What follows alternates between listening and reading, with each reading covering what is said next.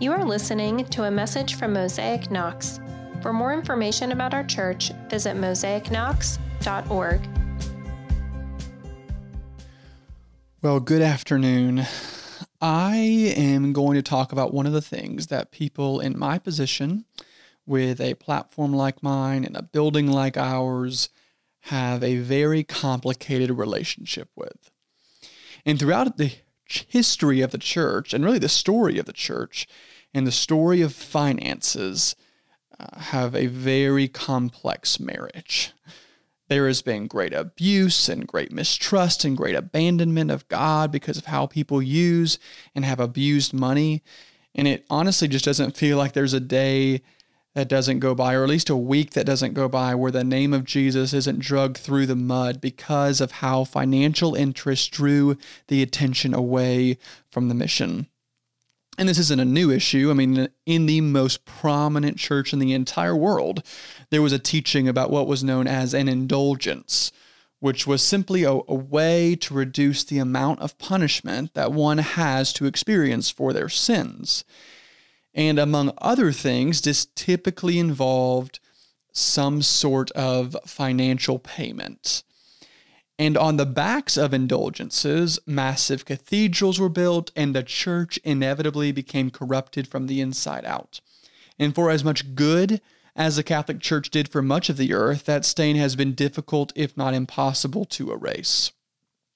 Now, I mean, of course, the Catholic Church is not the only perpetrator of gross financial immorality by a long shot. The Protestant church has built their own cathedrals, padded their own salaries, and been very disinterested in the plight of those on the margins for a long time. And I, I feel like I have sat under enough teachings and been around Christendom long enough to know the game that people in this position play related to money and just deploy to get people to give money. It, it can feel manipulating. In fact, in some ways, it is manipulating and not something that I'm aiming to do here. So I'm, I'm probably more uh, overly aware and overly sensitive to how this um, platform has been used to force and coerce people to give money out of obligation or guilt. So just let me be really clear. I don't want your money. if, if you want to give to this church, by all means, if the Lord is impressing upon your heart to give, please do that. But do not do it for my sake, do it for your sake, for your own soul's sake. Be obedient to the Spirit of the Lord to give. But I'm not approaching this topic because I am concerned or I'm worried, even, uh, or want people to give more money. I'm approaching this topic because generosity is how the world actually works. Giving your time and your money and your energy and your resources away is actually where life is found. And generosity is inherently human because we are made in the image of God and God is inherently generous. And so we, in our broken view of the world, believe that receiving is where the fun is, but it's actually the opposite. God Himself said, It is more blessed to give than to receive meaning giving your time and money and energy and resources away for the benefit and betterment of someone else is what it means to imitate God, and it is the good life.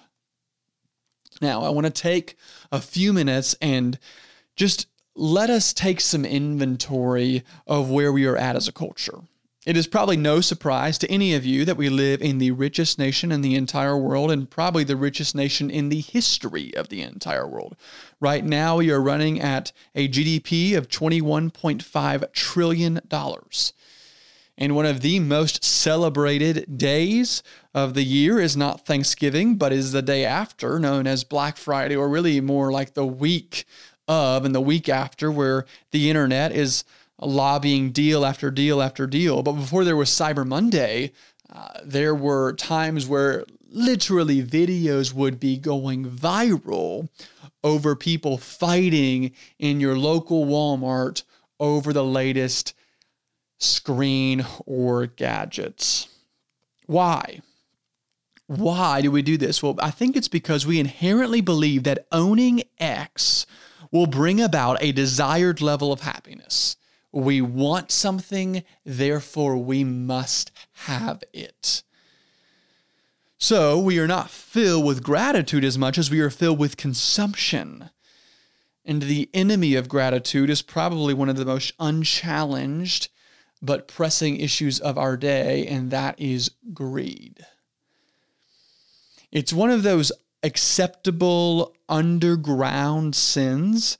And I say acceptable because I've never heard anyone actually confess it. And I say underground because we're so involved in the cultural ocean of possessions and the need for more that we can't even see that we're swimming in it. If you are breathing, you were born in a sea of consumptionism. One journalist in 1927, which is 100 years ago, said, The American citizen's first importance to his country is now no longer that of citizen, but that of consumer. So here's some interesting facts. If you make $25,000 a year or more, you are in the top 10% of the world's wealth.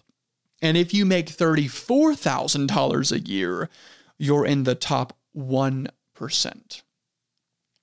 Listen to this the storage unit industry is a $38 billion industry in the US alone, occupying 2.3 billion square feet, which, by the way, is enough for every single American to have over seven square feet to themselves.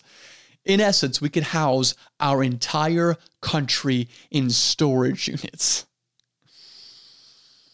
What is perhaps less humorous is we could certainly solve the homelessness crisis by our storage units. But instead of putting a roof over the heads of people, we pay money for places to store more stuff that we don't need, don't use, don't want to look at, and don't have room for. We are consumed and obsessed with stuff. Or what about this? Did you know the the average person in 2021 sees more ads in a single day than a typical person saw in their entire lifetime 50 years ago. And I mean, for those of you on social media, you know that your feed is no longer about human beings, it is about advertisements. Consumption is the new religion, Amazon is the new temple, deals are the new liturgy. Influencers are the new evangelist, money is the new God, spending the new discipline, and more the new currency. I mean, it is John D. Rockefeller, the titan in the oil industry, the richest man in the entire world when he was alive, when asked, How much money is enough for you? He responded with, Just one more dollar. Just, just one more dollar. There are so many other gods competing for our attention and our affection, but none more than the God of more. And when it comes to money and when it comes to stuff, when I say stuff, I mean wealth, I mean possessions, I even mean status. What we are dealing with is not about rationale, it's actually about desire. Advertisers do not care what we think about a product, they care if we desire that product. They're not playing to our brain's uh, cerebral cortex uh, as if they're trying to convince us to make a logical decision to buy X or Y. They are playing to our desire for a certain lifestyle. And what we have to ask ourselves is how is this forming us?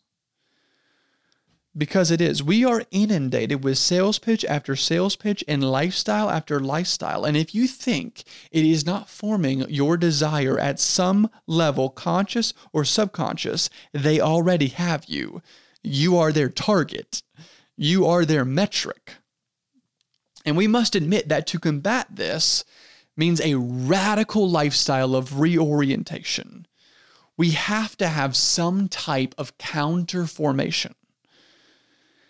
And while advertising has certainly changed and the consumption and culture has evolved over time, the issue and pull and desire toward wealth and success and accumulation is just not new. Right, you just heard Matthew 6 19 through 24, and it's a well known text. It's right in the middle of the Sermon on the Mount. Jesus goes after the thing we don't want him to touch, which is our relationship to money. And for us in America, in the South, in the Bible Belt, I believe this is probably one of the more well known teachings of Scripture and the easiest to ignore and explain away and to do without. So let's let's break it down.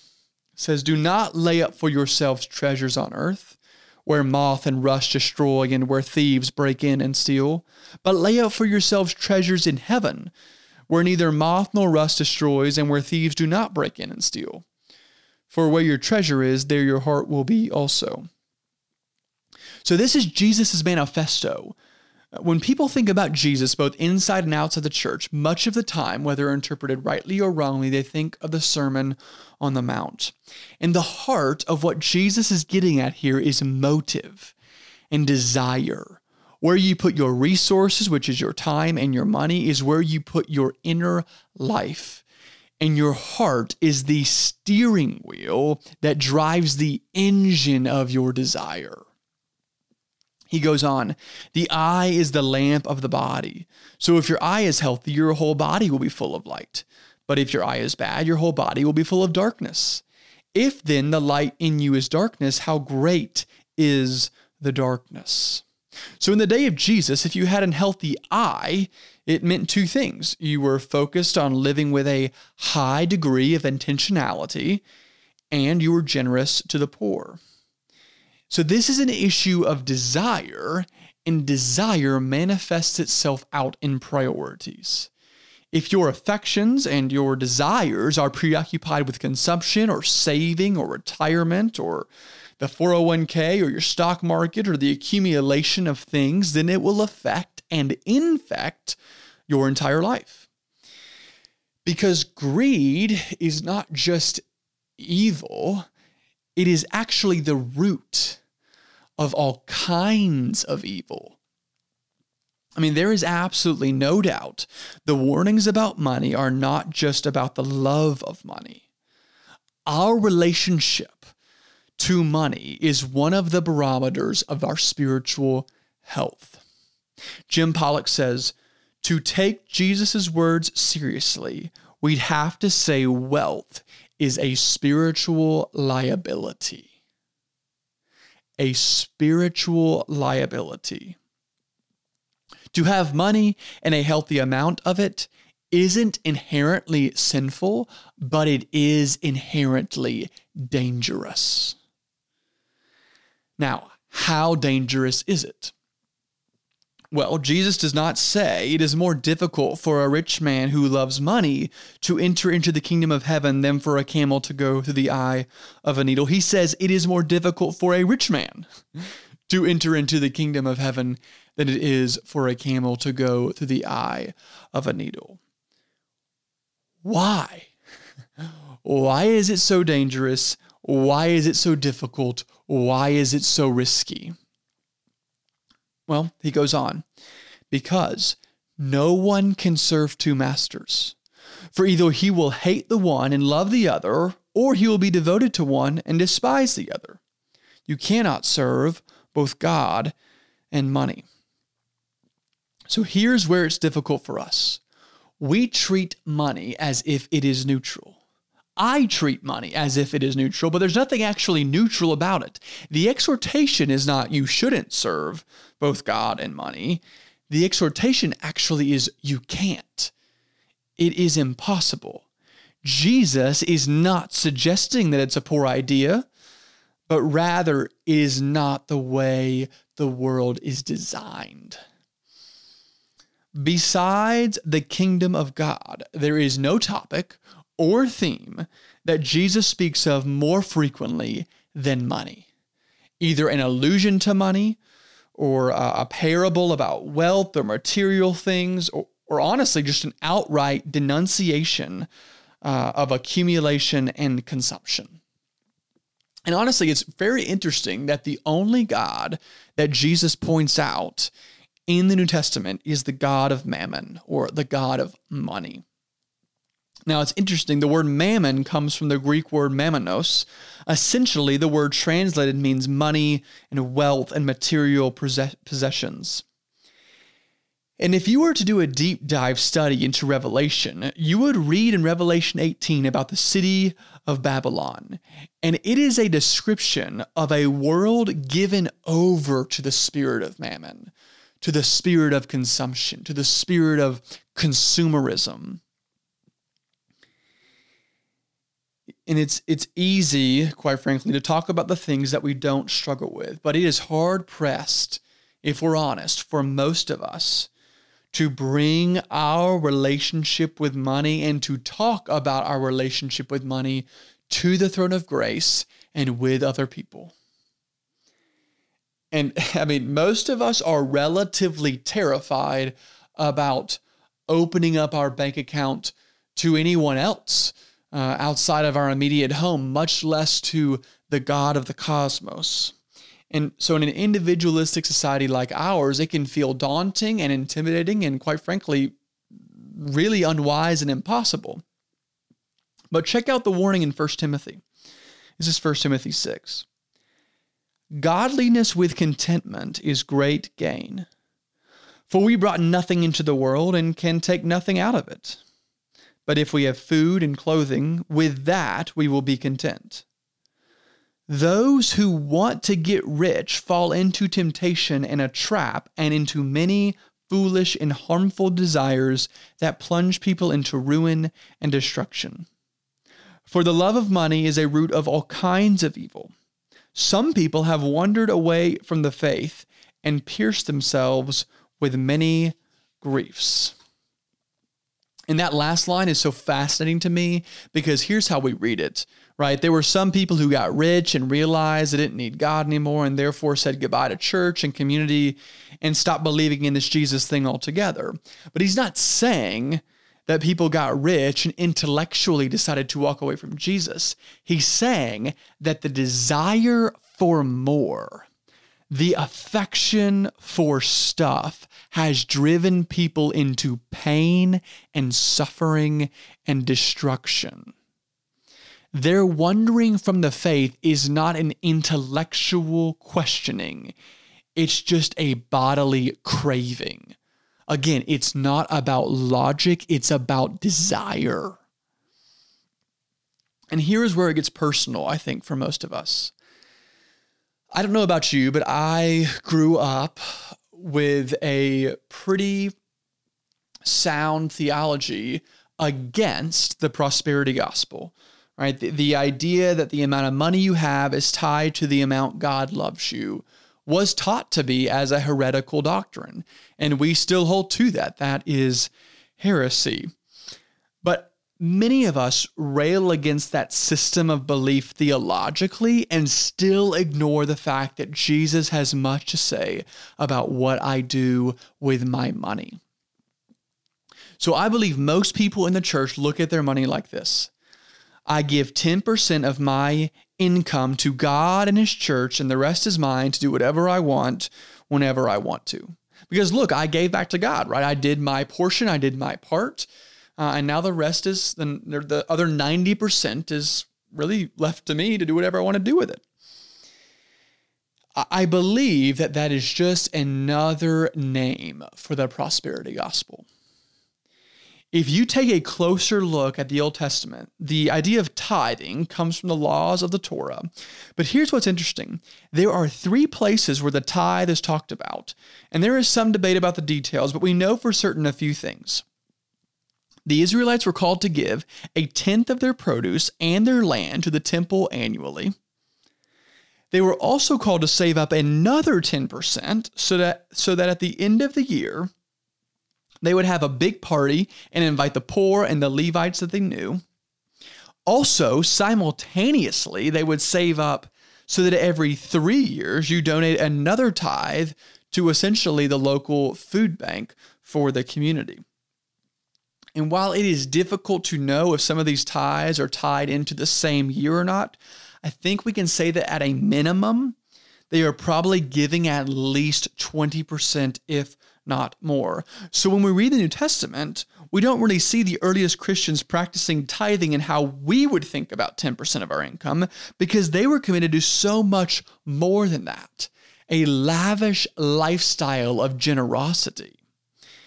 And we can make a good assumption that even though the practice of tithing may not be explicitly mentioned, the assumption was the bar was much higher because the vision was much greater. It was a radical reorientation of their relationship to money. And the commands in scripture about money and really the desire for money are everywhere. Here are two of them. This first one from Ephesians 5 For this of for this you can be sure no immoral impure, or greedy person, such a man is an idolater, has any inheritance in the kingdom of Christ and of God.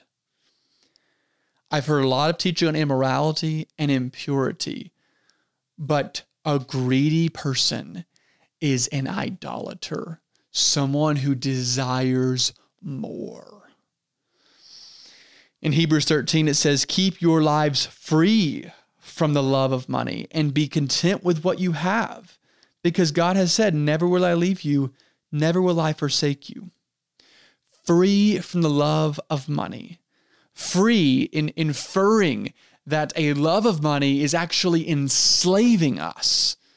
We are chained to money and its hold it has on our heart. So, actually, being detached from money is freeing for our souls. Instead, we think in some ways, if we are detached from money, that we uh, have to exercise self control. And exercising self control, we have to use self discipline. And using self discipline, we think we are enslaved. But it is actually the opposite. In using self control and self discipline by the Spirit of God, we are actually free to enjoy the world God has given us without being attached to the resources of it. What would happen if this church took on the radical nature of generosity. I mean, what if we had the compelling lifestyle of the early Jesus followers? We would say we have more than what is enough for us, so we look for opportunities to give it away. Our God is Jesus, not mammon. In fact, mammon will one day bow to God, and God will actually use material possessions through the local church by the power of the Spirit to bless the community at large to the praise of His glorious grace instead of allowing Jesus' followers to fall prey to its devouring nature. Tim Keller has this interesting phrase that he calls financial promiscuity to describe the early church. And he says this The early church was strikingly different from the culture around it in this way. The pagan society was stingy with its money and promiscuous with its body. A pagan gave nobody their money and practically gave everybody their body. And the Christians came along and gave practically nobody their body, and they gave practically everybody their money. How countercultural would a church like that be at a place like Knoxville, a neighborhood like ours, and we take our sexual ethic as seriously as we take our finances? I, I personally, I would love to be accused of keeping our bodies to ourselves, but never keeping our money to ourselves. And we may be seen as a bit prude, perhaps, and maybe even uptight with how we think about our bodies, particularly related to sex. But when it comes to our money, we desire to be a church marked by radical generosity because our giving is a direct reflection of where the depths of our heart is. Now, there are two quick points about generosity. The first is this generosity is about reorientation. Generosity is about reorientation. I am going to tread gently here, but I believe the Spirit of God has something for us. If all we do is come here on Sundays and receive encouragement, which is good and we should, but our conscience and our heart is never really pricked or challenged, and our commitment for our life is never to really look more like Jesus by taking actual practical steps, then we have to ask ourselves are we more interested in being entertained or being changed? So, what I'm about to share is not a list of rules, it's not a list of things to do. Uh, it, it's not a list of anything, really. It's just some suggestions of how we might practically walk this out. Some of us may need to think about sharing more instead of buying more. What would it look like if this community chose to share more things instead of buy more things? In fact, it's it's in some ways a resistance to the pull of our culture when we say, I, I'm not going to buy that. I am not going to own that because I don't have to own it. I'm just going to borrow it. And I better than not owning it is not being owned by it. What if we chose to borrow instead of buy?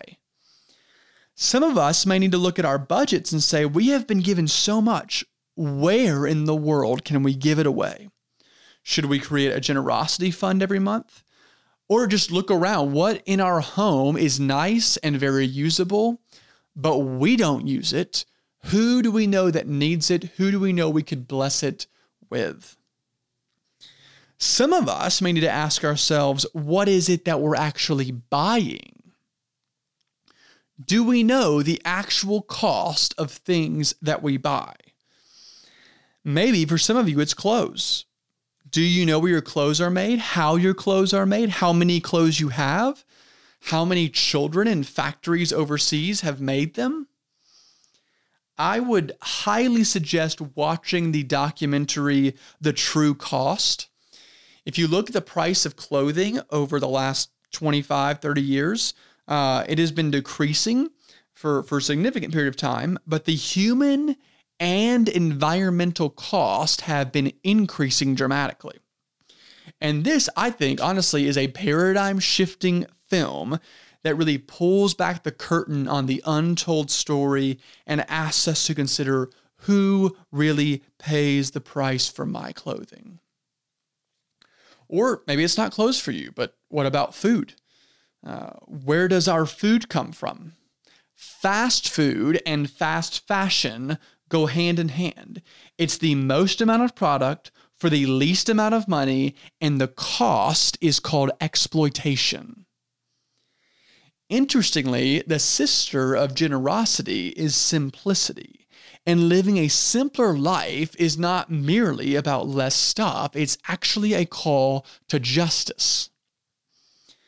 And, you know, I, I realize as I'm saying that, it, I think it can feel a bit of, uh, a bit affronting to us. Like, how in the world could you question my choice of t shirts or jeans or where I go to get dinner? And honestly, it's actually a fairly helpful question but we swim in the pool of materialism so much, and we've never questioned it in our entire lives. And when someone says the water's poisoned and wet, we look at them and say, huh? What's water? Because we are in so deep. And some of us, myself on top of this list, need to open ourselves up to the Spirit of God and ask Him to move deeply in our hearts for a renewed vision of self control. I mean, I will stand up here and confess impulse buying is a real thing for me. And even this week, I have had to repent and confess to the Lord of the struggle I have in this particular area. But, but I think the call is to open up our hearts and open up our literal desires and say, Jesus, you are the Lord over my money, which means you are the Lord over my affection for money. So, generosity is about reorientation. And lastly, generosity is primarily about love. Generosity is primarily about love. It's actually less about stuff and more about love. Amy Carmichael was a Irish Christian missionary, and she has this zinger of a line You give more than money, things, or time when you are generous. Giving helps you develop a genuine concern and interest in the person or cause. But you can always give without loving, but you can never love without giving. You can always give without loving, but you can never love without giving. We cannot say we are a people of love if we are not inherently becoming a people who give. People of love are generous people. Our time is not ours to keep, and our money is not ours to hoard. And yet, at the same time, it's not as if we are sacrificing our money to God. Uh, we we give because God has first given to us. We do not give out of obligation to God. We actually give out of imitation of God. I mean, think about this God created the world out of love, out of his generous heart. And then not only did he create the world, he then gave us this world to steward and have dominion over. And then he stepped into the world and gave us his life and his lifestyle and his teachings and his words. And then he gave us ultimately his life, his bloodied, beat up life resurrected, and now we have been given the spirit of adoption. The God of love loves to give. It is his natural disposition. He is bent towards self giving love. Romans 8 He who did not spare his own son, but gave him up for us all. How will he not also with him graciously give us all things? He is not loving us so that in return we may help him out. He loves us because he loves us and he is generous to us because he is generous to us. That is who he is. It is the deepest part of him. And God is a beautiful paradox because the way you gain life is lose it. What is strength in the scriptures but weakness? And how do you love? Give it honestly doesn't really make sense. but the opposite of generosity actually isn't greed. The opposite of generosity is hate. To withhold what we have out of self preservation or self indulgence is to look at our neighbor or our coworker or our sibling right in the eye and say, I don't love you. Robert Murray McCheyne uh, was a Scottish minister in the 1800s, and he says this I fear there may be many hearing me who may well know that they are not Christians because they do not love to give. To give largely and liberally, not grudging at all, requires a new heart. An old heart would rather part with its lifeblood than its money. Oh, my friends, enjoy your money. Make the most of it. Give none of it away. Enjoy it quickly. For I can tell you, you will be beggars throughout eternity. You will be beggars throughout eternity. Our generosity is a sign that money has no hold on us, that stuff has no hold on us. Now, of course, generosity includes your money and your lifestyle, but it also includes much more than that. See, we give our hearts away uh, typically in two ways during the week. Uh, one is our money, and one is our time. Because you can actually give a lot of money to a lot of places and never give an ounce of your time. In fact, I would argue it's becoming increasingly popular to write blank checks with a disengaged heart. I'll give money, right? I got plenty of that, but everyone has the exact same amount of time. And I'm not willing to give that being generous has so much to do or has as as much to do with your schedule as it does your bank account. And being a generous person means your schedule gets disrupted.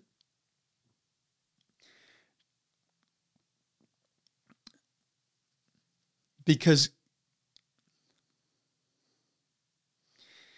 being a generous person, you become increasingly content in a disrupted calendar.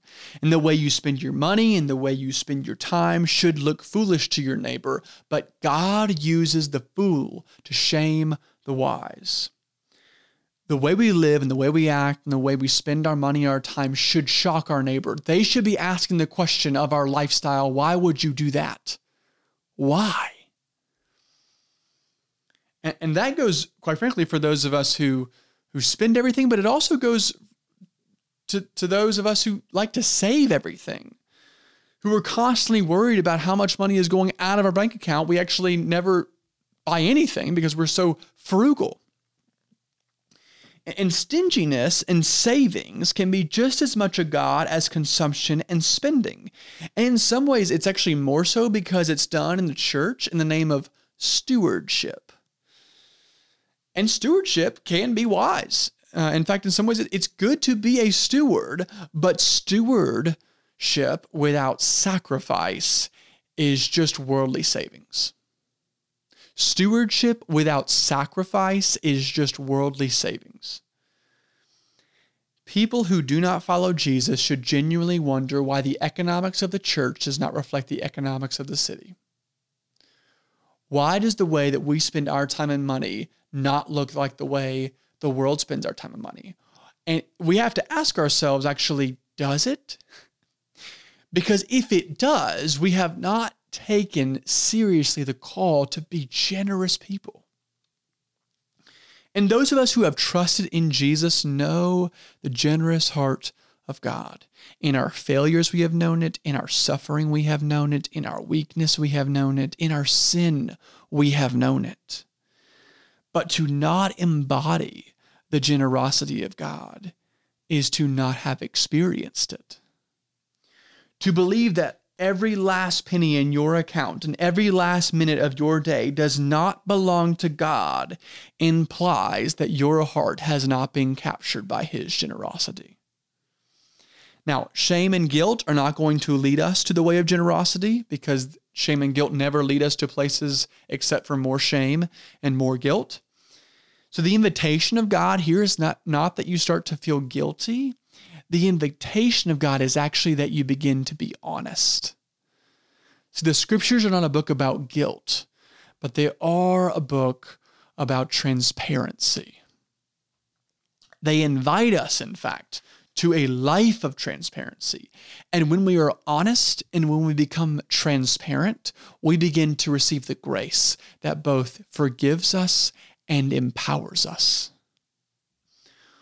Only when the belief about God's generosity has moved from our head to our heart and into our hands will we begin to experience the freedom of God. If one of our identity pillars is a servant to King Jesus, then we embody God in that we serve one another and we serve the world through our generosity. The call to godliness will always go against the pull of wealth. And the challenge in a city like Knoxville with an onslaught of ads in our pocket and the subtle pull of affluence and safety and comfort is constantly whispering us just a little more. Just a little more. The temptation will be to give in, but the call of courage will be to resist and revolt against the spirit of materialism that captures our hearts. God is inviting us into a life of generosity. Won't you join Him in that life giving freedom, detached from stuff, detached from money, and attached to the grace and mercy of our generous God? Let's pray. Thank you for listening to this message. If you want more information about our church, please visit us online at mosaicknox.org.